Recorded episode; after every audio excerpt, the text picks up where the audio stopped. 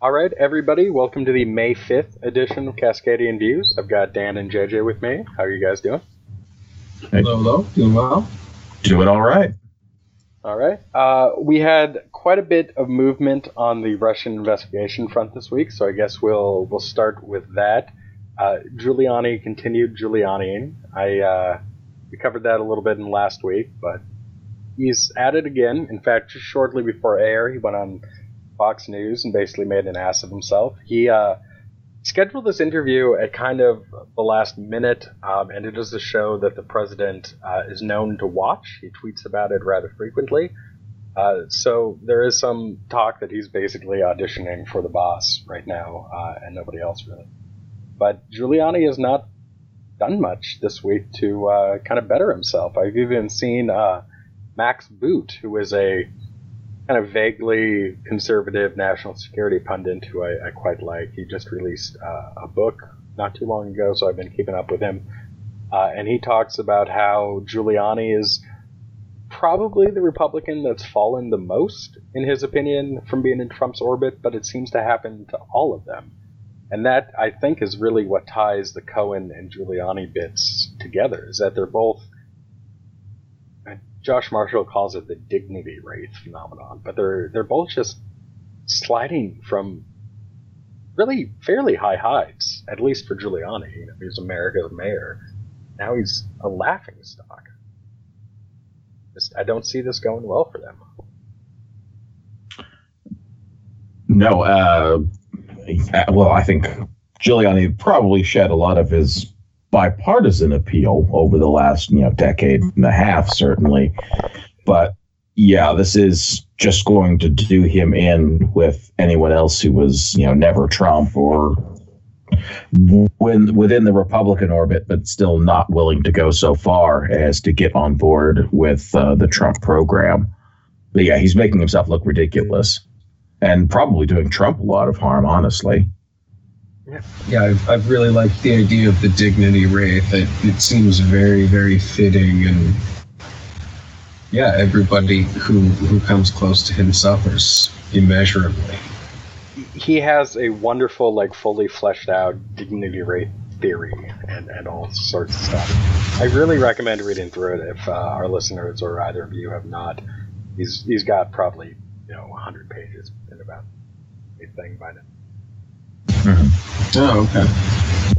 Uh, Cohen, on the other end of that spectrum, seems to be getting screwed by the president. The president uh, went through various things, you know, to kind of buck his spirits up, and then threw him under the bus some more. He gets some bad news and some good news this week. It was initially reported that the feds had uh, tapped his phones for at least a couple weeks before the search warrant had gone up. Uh, NBC later walked back that claim. It was just uh, I, I guess just metadata, who called in, who called out, how long the calls were, but not actually recordings. Oh, okay, cool. I hadn't seen that update. That's good to know. That uh, that dovetails a little bit with uh, one of the things that was in the Minority Report uh, that Chris talked about. I can't remember if it was last week or the week before. Uh, was that there were uh, two calls that had come in that were suspicious, and another call in the middle of uh, certain call logs that they were looking at that was blocked, and the Republican majority decided not to subpoena records for what that block number was. Uh, it leads me to think that more chicanery like this could be afoot. Um, I, would have felt safer with actual wiretap, I guess, but I, I suppose I understand why that's a little hard to do.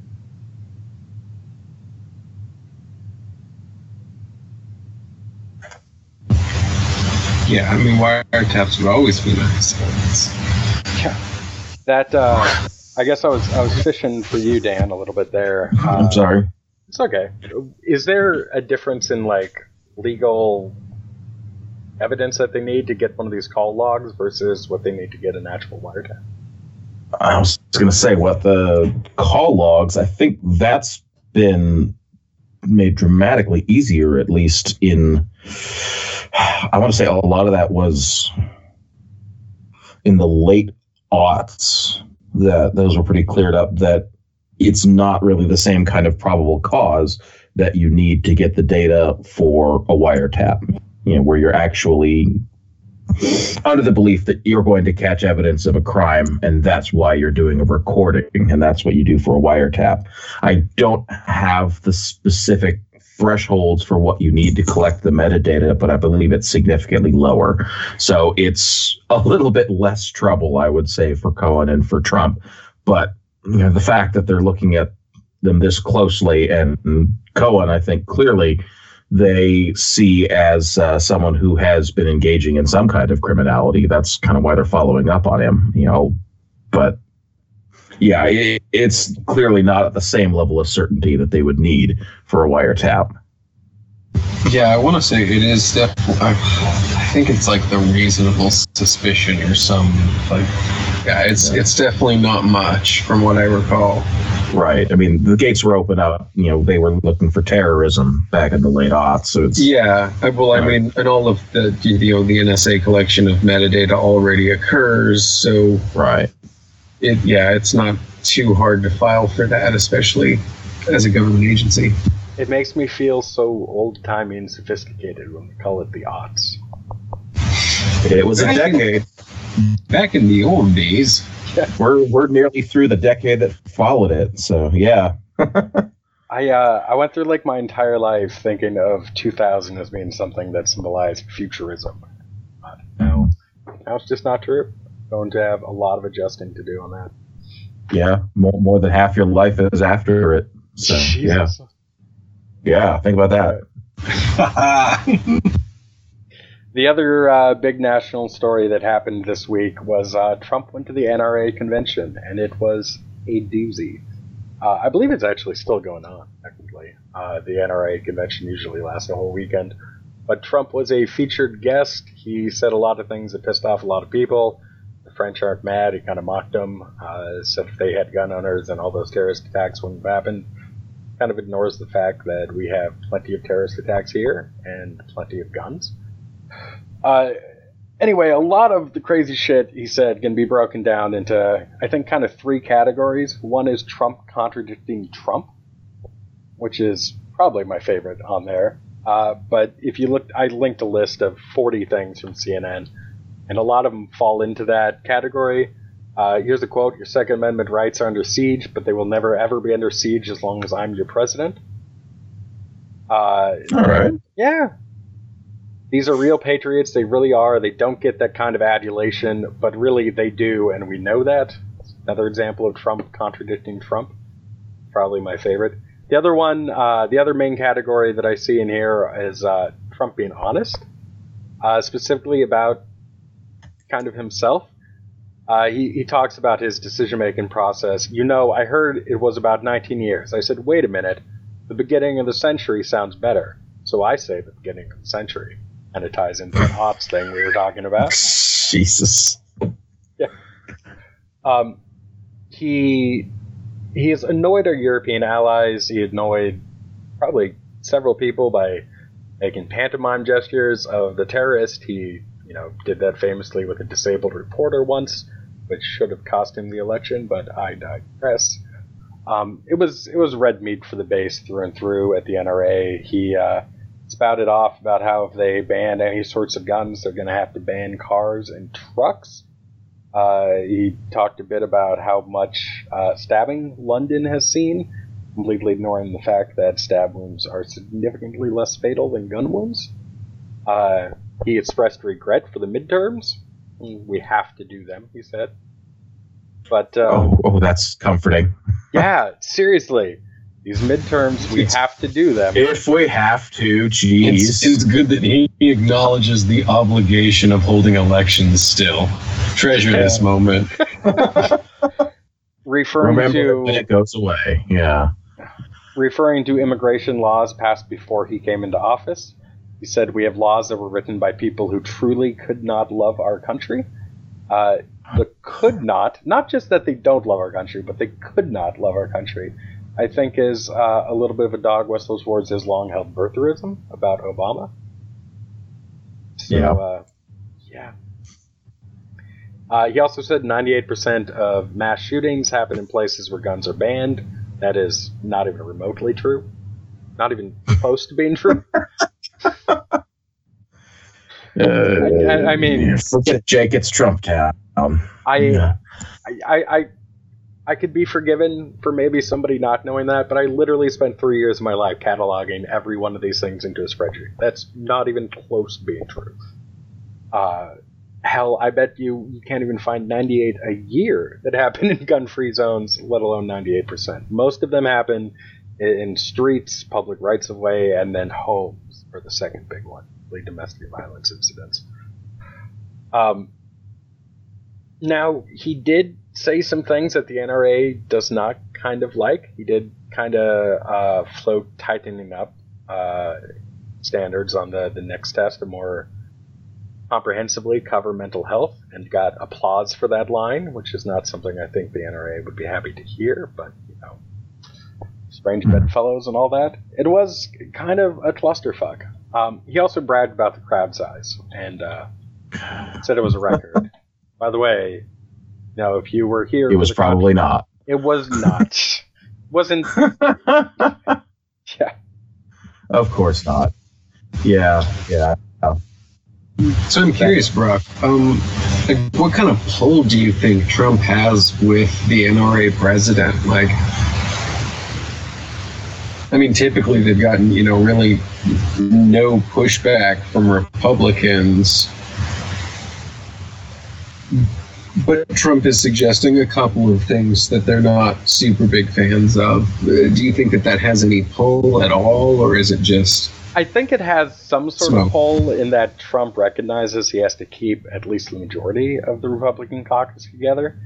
Uh, he's not as popular with independents as you know some on the right seem to think he is, uh, and so he does want to do that. You'll notice he doesn't go too far out of bounds. When everything first happened with uh, Marjory Stoneman, he was on board, completely on board with gun confiscation, uh, like no court hearing needed. Police can just show up and take the guns. He was on board with like an assault weapons ban, and then he walked it back after the Republican Mhm. Party kind of blew up in mass. So yeah, he was like further left on the issue than I was at that point. Yeah, yeah, no, he went pretty far out there, and it does reflect things he has said about guns in the past. Uh, he was in favor of the assault weapons ban in the 90s. Um, I think he's playing at being a Republican. I think he's a bigot. I think he's a horrible person.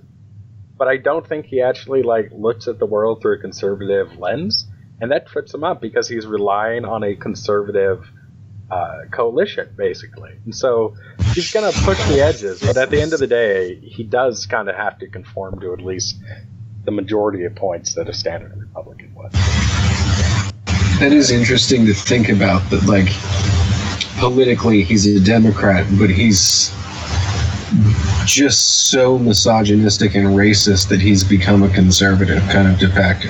Yeah, basically. Well, I'm not sure he's a guy who has any really core beliefs at all. He's just kind of saying what he thinks is going to make people happy at the moment. And That's fair too. in the aftermath of uh, Stoneman, then sure, that was going to be noises about gun control. But as soon as he hears from some constituency that he depends on that, you know, whether it's, you know, taking guns uh, in certain circumstances, whether it's people that are convicted of certain crimes or domestic violence or things like that, if suddenly that's a problem for people he depends on, you know, he immediately reverses course. I mean, he doesn't really dig in when when it comes down to these.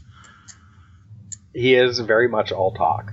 And Yeah. that's true in the business world, that's true in the political world.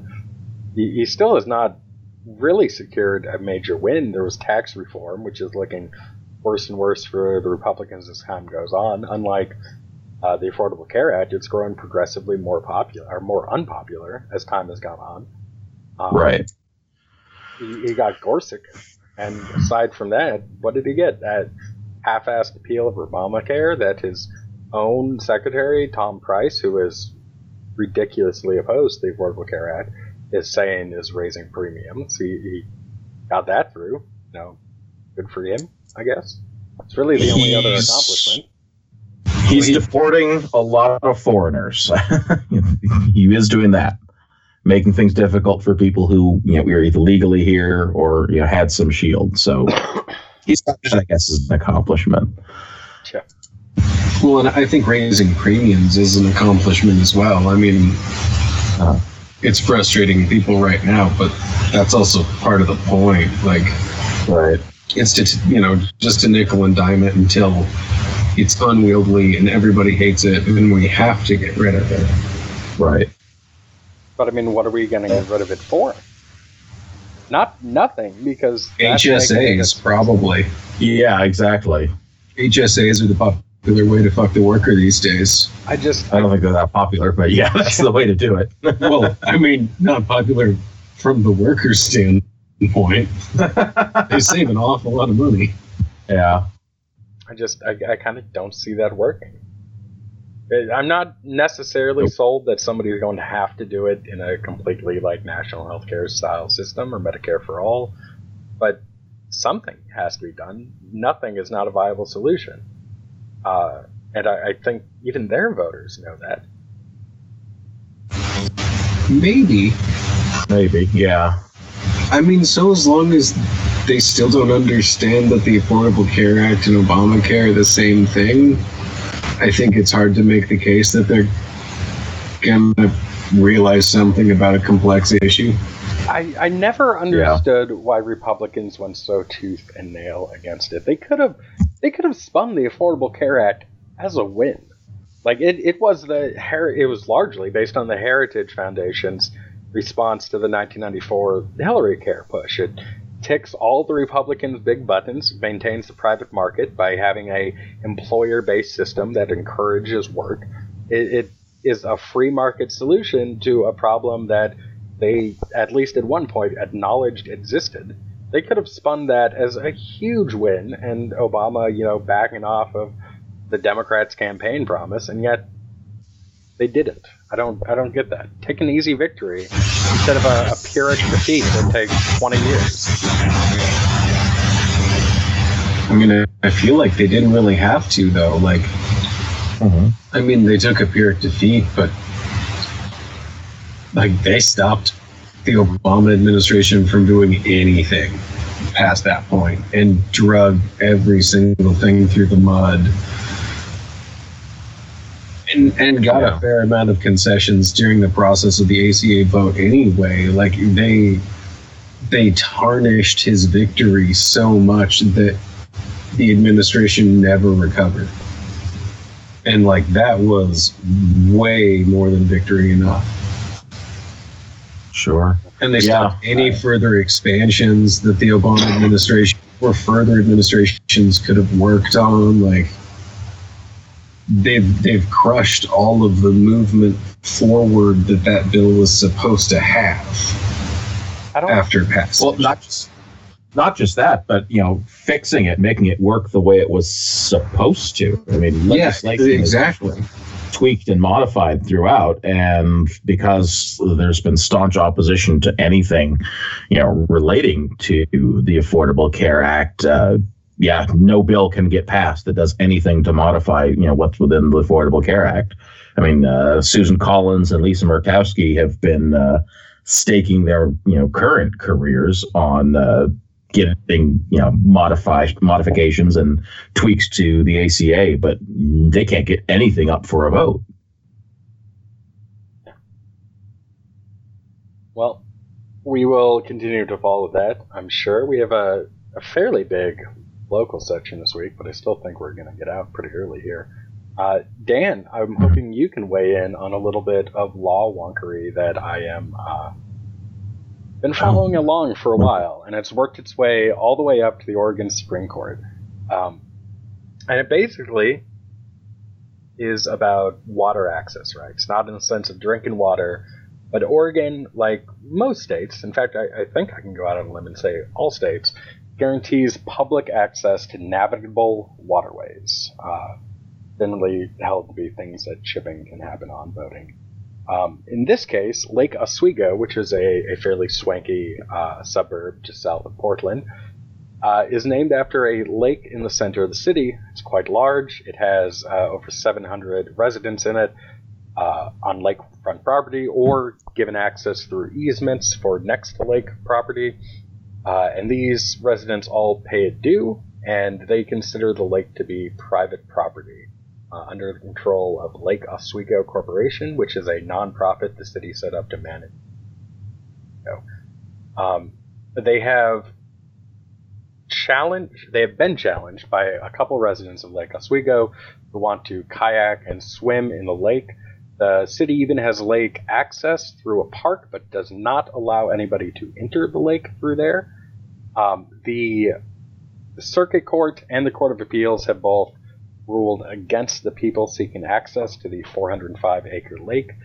Um, I this is a fucked up situation, but part of me thinks that the Supreme Court will side with them as well.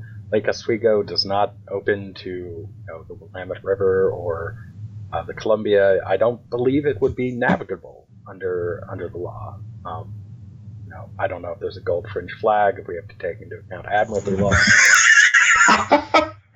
but, but yeah, uh, I unfortunately you're you're asking the wrong lawyer. I know next to nothing about water rights, but uh, at least as far as the definition of navigable water, yeah, I mean I think more in terms of rivers, canals. That's you know, I, I really wouldn't know where to begin on that. Unfortunately, I mean, I figured that the easy point of attack for the lawyers there is it's not about navigable waters; it's about access to a public park. The city has a park property, um, and members of the public are not allowed access to it. They're allowed access to the park. They just cannot enter the water. Can't have those dirty poor people on our nice fancy lake. But if they can get to the waterfront, Yeah. and then that's public land touching the water, which then makes that water public. I thought. You Isn't that how think so. uh, most oceanfront access works? Yeah, but Yeah, oceanfront if is generally different. A lot of a lot of states, including Hawaii, Oregon, and California, actually in their state constitutions provi- uh, provide for public access to beaches, the area covered Oh, by okay. right? covered by water Gotcha. under high tide and exposed at low tide. Uh, that generally doesn't apply to like freshwater bodies and like. Oh, I see. I see. Yeah. Yeah, and I think I think you're probably using the right analogy there. That you know this is a lake. It's again like you've described. It's owned by the corporation, so they're asserting, I guess, asserting their control over it as a quasi-private good. I mean, it's still a publicly owned corporation. It belongs to the city of Lake Oswego, but yeah, it's just a bizarre case. I Yeah. I'm a little perplexed by and how then that's supposed to residents work. can swim at the swim park, which is also in the lake, But, but it's only restricted to residents. But and then, it's like, only so open for like two weeks. Oh, really? Just oh, that that's so weird.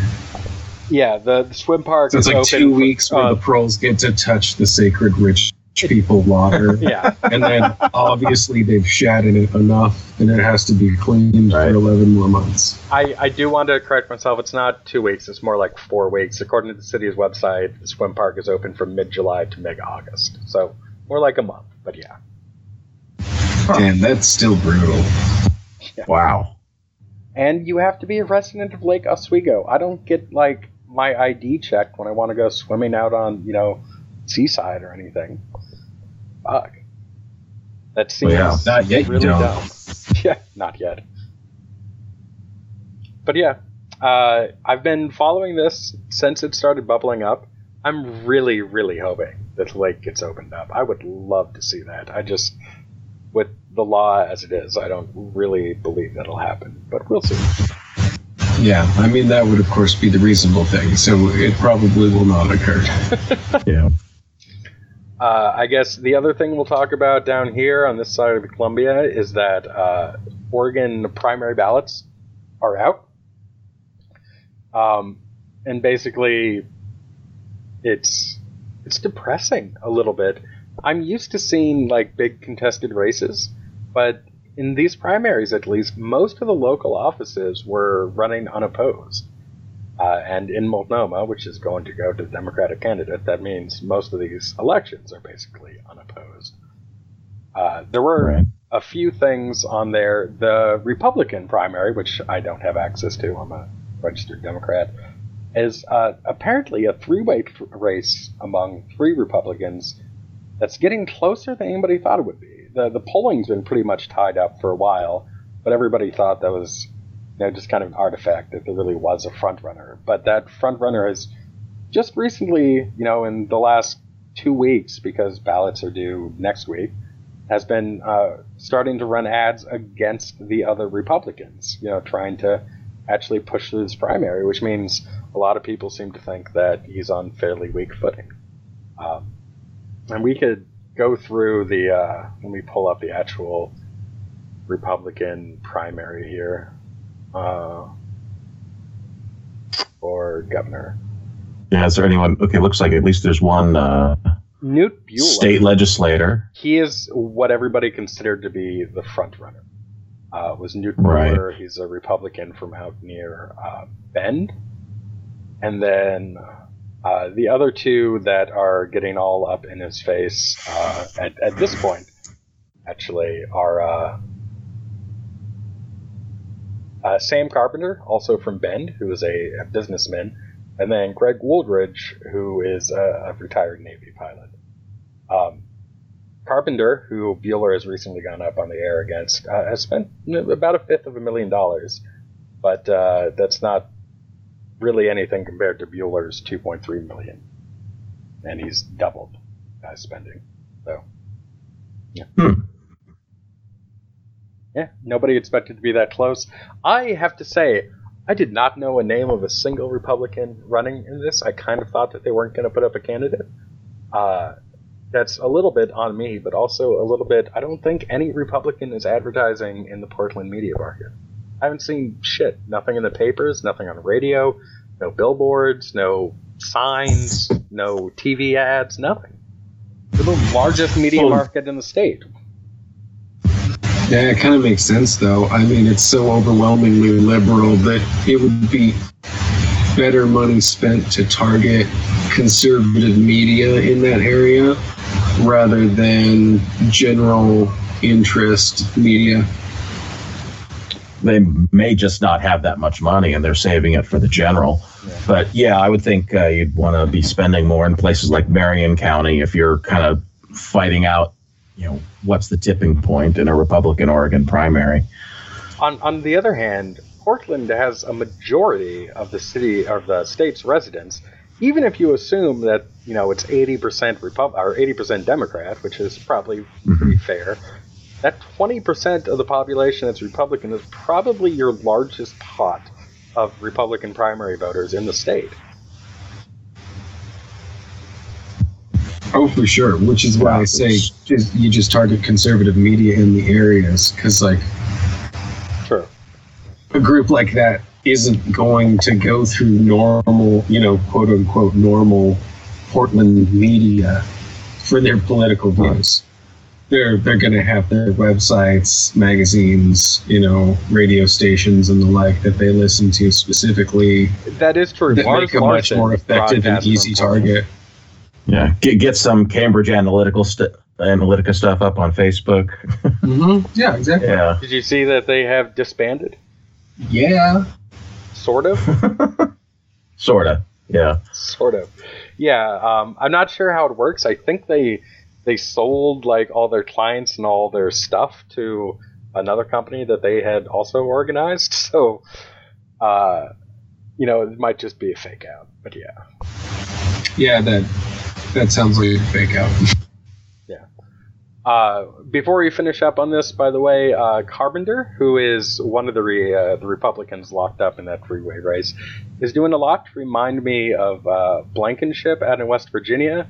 He's had a bunch of ads go up against him, uh, basically alleging that he hasn't paid taxes for fucking ever, um, and that he has a, a bunch of liens on his property for ripping people off, uh, and he's basically just said, "Ah, fuck it." No, people can decide for themselves. I had a I was struggling for a while. I eventually paid back most of those taxes. Uh, but yeah, it seems interesting that somebody like that is getting actual traction. I, I was very Well- surprised. I mean, Trump didn't really respond any differently. Yeah, that's the story of Republican primaries for the last, you know, five, six years. Well, man. How is this person getting traction? I have a half dozen indictments. I'm married to a chicken illegally. and I've adopted four children without anyone's consent.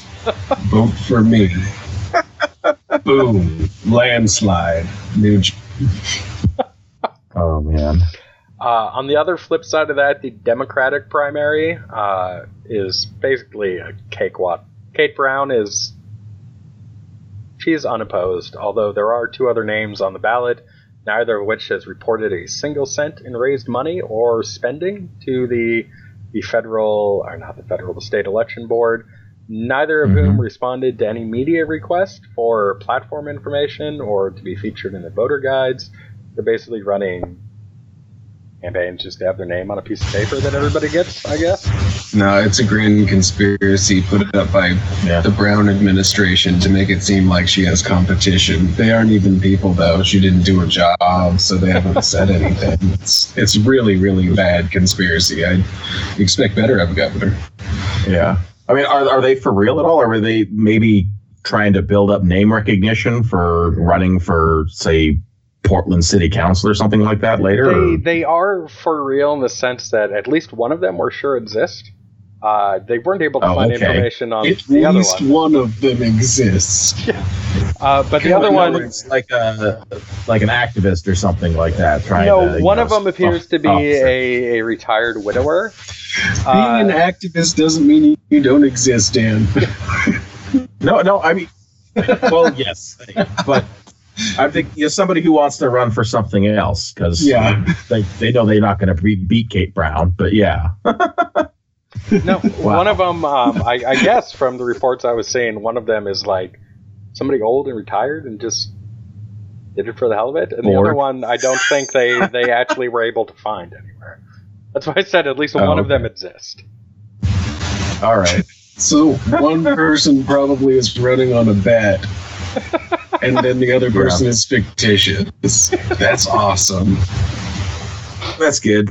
I hope that all three make it to a debate somewhere. I yeah, I think in circumstances like that they don't even have one. oh well.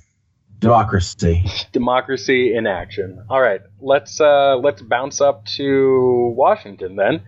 Seattle's been having some issues, I guess, with the new tax. I actually uh, got an update on this on my phone, of all things, the other day, so I know a little bit about it.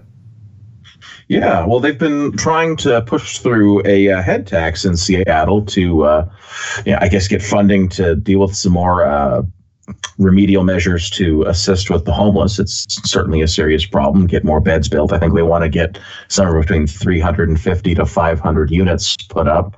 But what they've proposed for doing it is this uh, $75 employee head tax, basically. And uh, I guess this week, uh, Jeff Bezos, fresh after saying he's got so much money, he's got nothing to do with it but shoot it into space.